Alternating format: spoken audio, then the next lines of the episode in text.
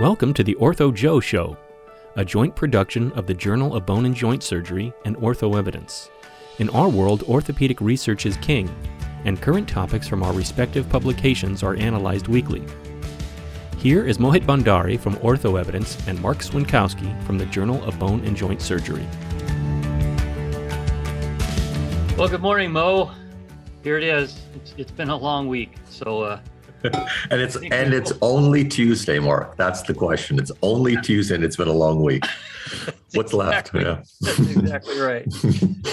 yeah, well, um, we're revisiting another uh, top uh, a topic we've we've been after before because you and I decided we needed greater depth. So some weeks ago, we had a Ortho Joe conversation about how is data redefining surgery uh, and uh, you and I decided that we needed some expert help to further clarify these uh, definitions uh, so that we can educate ourselves and then our audience as to where this whole advanced uh, quote AI machine learning movement is going. So, Mo, thanks for bringing on a special guest, and I'll let you introduce Joey.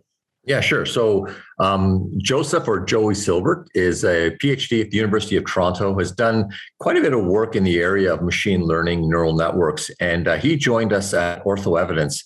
So after that particular podcast, I uh, uh, chatted with him quite a bit, and he uh, had very, very clear answers to the questions that I was asking. And I thought it might be great to bring him on today, Marc, and uh, maybe get a bit of a I would say, summary of the concepts that are uh, machine learning, AI, deep learning, all these things I think most of our viewers and listeners are, uh, you know, confronted with on a regular, pretty regular basis now. Right. And where we've seen an explosion of submissions with those analytic approaches in the titles. Absolutely. So I wonder, I wonder, Joey, uh, first of all, welcome and thanks for joining us. Thank you for having me. Hmm. Um, let's start off, if I could, and I'm sure uh, Mark will jump in with uh, additional follow ups, but maybe you could start off by giving us just a broad overview of the of the verbiage or the nomenclature that is, you know, machine learning, AI, deep learning, and even neural networks. Maybe I'll let you kind of speak a little bit about what all this means, and then we may dig a little deeper. Sure. So you can kind of think of it like a Venn diagram. The big overarching idea or theme is called artificial intelligence, and that is the ability to get a computer to mimic human intelligence and to make decisions by only using data. Uh, within the big subset of artificial intelligence is a specific field called machine learning, which is usually what we're talking about when we're, we're referring to artificial intelligence. And that is the specific task of trying to solve a problem by using data. And, and in particular, what defines machine learning is the ability to learn a problem more effectively or to get more accurate as you input more data. And so the machine is able to learn as it sees more examples of a specific task. Uh, within that subset, again, is a specific kind of machine learning uh, model or classifier, and that is a neural network. So that's one version or one type of algorithm that you can use to try to solve a specific problem in the field of machine learning. Okay, so let me just pause for a second. So the overarching theme again is AI. Within AI, it's machine learning. Within machine learning, you have something called a neural network. So it all kind of filters down. Okay. Exactly. Yeah. So, Joey, uh, can can you just uh, clarify a, a, point that we brought up during the last Ortho Joe uh, meeting we had on this topic? How how is this different than a simple regression analysis? Right. So, uh, with a simple regression analysis, you are basically trying to relate some independent variable with a dependent variable, and usually you relate that with you, you relate that with some coefficient at the end that tells you some meaning to relate the dependent variable to the, uh, so the independent variable to the dependent variable. So just to make that concrete, let's pretend you want to know the, the price of a house and you know the number of rooms in the house. You can use a linear model to say um, the number of rooms times 10,000 is the price of the house. And that is easy to understand to relate uh, that dependent and independent variable. So what a, a, neural network does is it actually stacks a number of those linear models on top of each other. So uh, if you actually look at a very high level, you we, maybe you've all seen the uh, what a neural network looks like is a series of circles, and you get four or five layers of these concentric circles. And these circles stacked on top of each other. If you look at each individual unit of a neural network, it's actually just a linear model. Yeah, but Joey, like how is that different than like classical regression where you'd say, okay, we'll do a number of linear univariate analyses and then we'll put it into a multivariable model. That just strikes me like it's a multivariable model. So it is a multivariable model, but the reason why they're so powerful is that they stack on top of each other. So each individual layer you can think of like a multivariable model. And then these multivariable models are, are connected to each other. And with uh, how they get connected, there's also something called an activation function. And what that does is it simply transforms the output of one multivariate model when it's inputting to the second layer. And the reason why that's so interesting is because it adds non-linearity. So while this is, gets a little bit more technical, ultimately what this means is you can use a neural network to stack a series of multivariate models to essentially generate any possible function. So you could use a neural network to model any, potentially any uh, set of input uh, information to some outcome value. That allows us the capacity, for example, to generate self-driving cars. It would be uh, impossible to try to interpret visual information and then relate that to, let's say, how a, a car should interact. But you could actually process all that information and, and develop the set of patterns to relate that uh, input information to the decision at the end with the neural network. Because so is it more like so is the value in your perception more like a supercharged version of some of the analytics that we used to do, but it does it faster and it does it, uh, you know, much, you know, it does it almost real time. Where whereas we would have to, you know, spend a lot more computing power in the past to do the same things. I mean, I guess it's partly partly it's related to the fact that um, it's just an advancement on the, I could say, the mathematical models that have been used, but it but it's not novel new mathematical models. Is that correct? It's not novel new mathematical models. In fact, the origins of machine learning it goes well back into the, you know the 1990s and even earlier. And the initial name for machine learning was actually called statistical learning.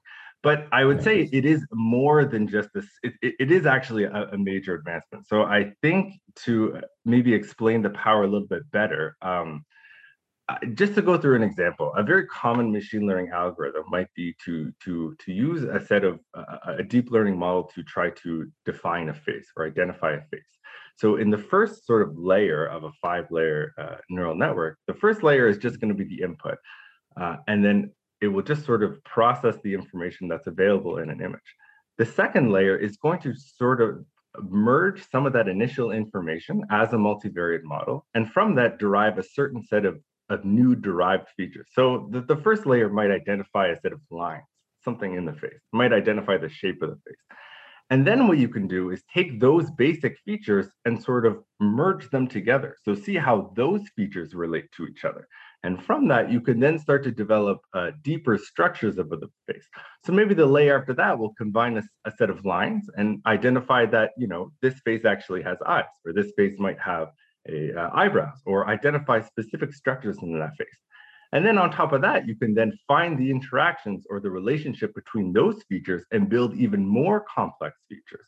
So you could say, actually, uh, uh, you notice that these two eyes are connected and that this nose is here. And that actually, when we combine all this information together, we can identify that this is the location of the face or, or information like that.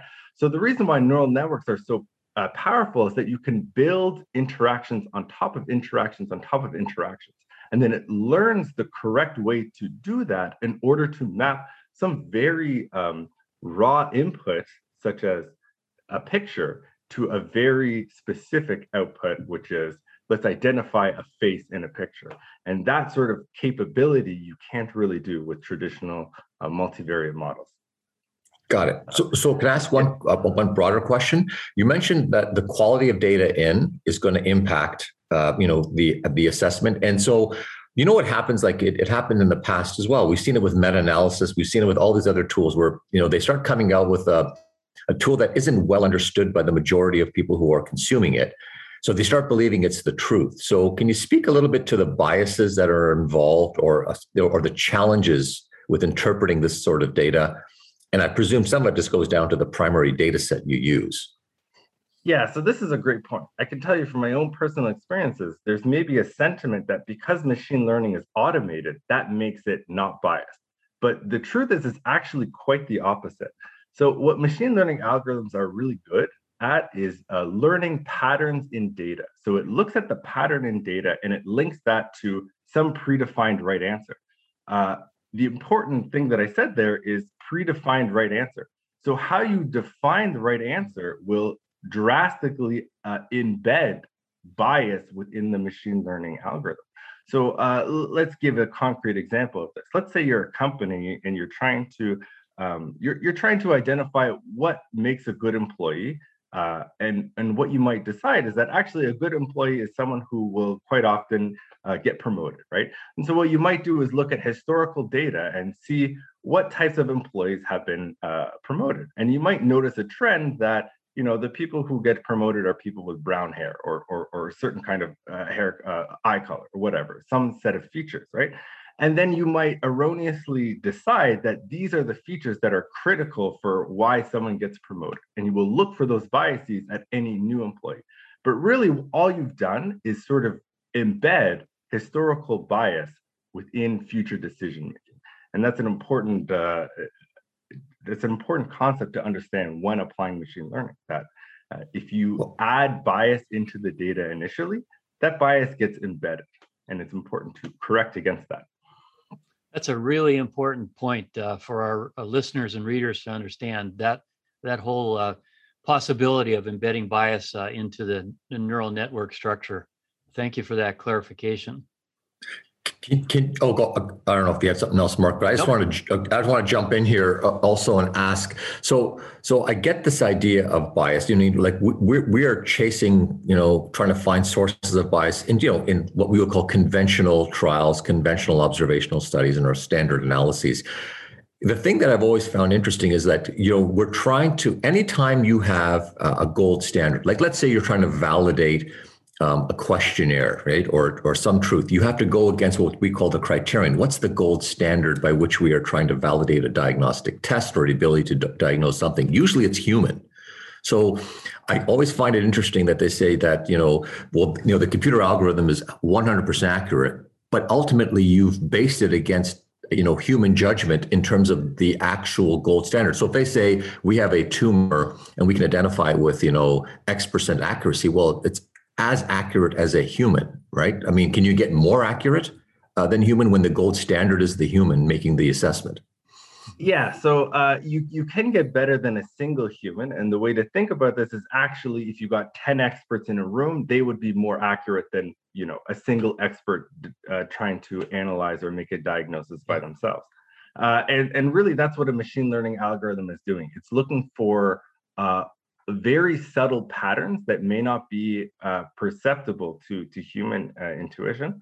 Uh, and um, it's essentially aggregating all, um, everyone's opinion based upon how they labeled the data to try to find the, the, the a, set of patterns that can uh, uh, determine the right answer.